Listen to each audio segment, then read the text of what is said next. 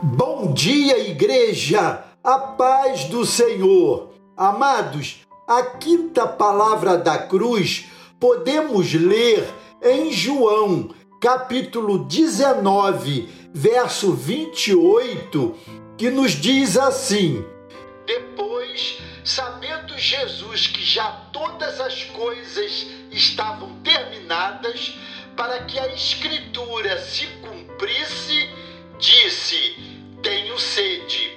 Podemos imaginar de modo muito limitado o sofrimento que Jesus passou.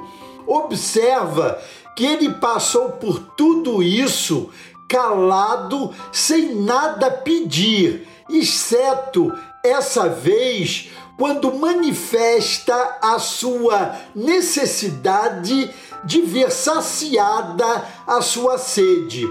Como lemos em Isaías, capítulo 53, verso 7, ele foi oprimido e afligido, mas não abriu a sua boca. Como um cordeiro, foi levado ao matadouro, e como a ovelha muda perante os seus tosqueadores, assim ele não abriu a sua boca. Dessa forma, o profeta Isaías sintetiza o drama. O sacrifício do Messias estava a ponto de fazer sentido. Não era o cordeiro do tipo que era morto a cada pecado humano. Era o Deus homem morto numa cruz uma única vez, não por si, mas por nós e para todos nós. O Jesus Deus, que sabe que tinha feito tudo o que precisava fazer, é o mesmo Jesus homem, que tem as mesmas necessidades de cada um de nós. Enfraquecido ao extremo, Jesus admite sua condição e pede água para sobreviver. Como forma de desprezo, ele recebe vinagre.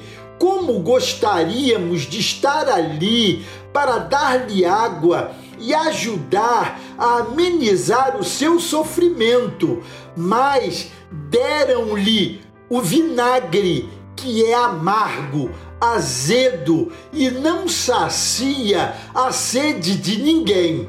Devemos lembrar muito bem disso.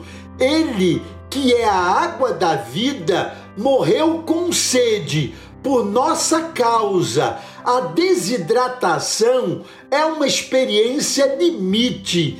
A sede, amados, mata podemos passar também por experiências limites, dor extrema, como prenunciando a nossa morte, solidão completa, indicando o nosso desespero, fome absoluta, semeando o fim, sede total, o limite do limite. Quando omitimos nossa fragilidade, não podemos ser ajudados. Talvez abusem de nossa vulnerabilidade, oferecendo-nos vinagre.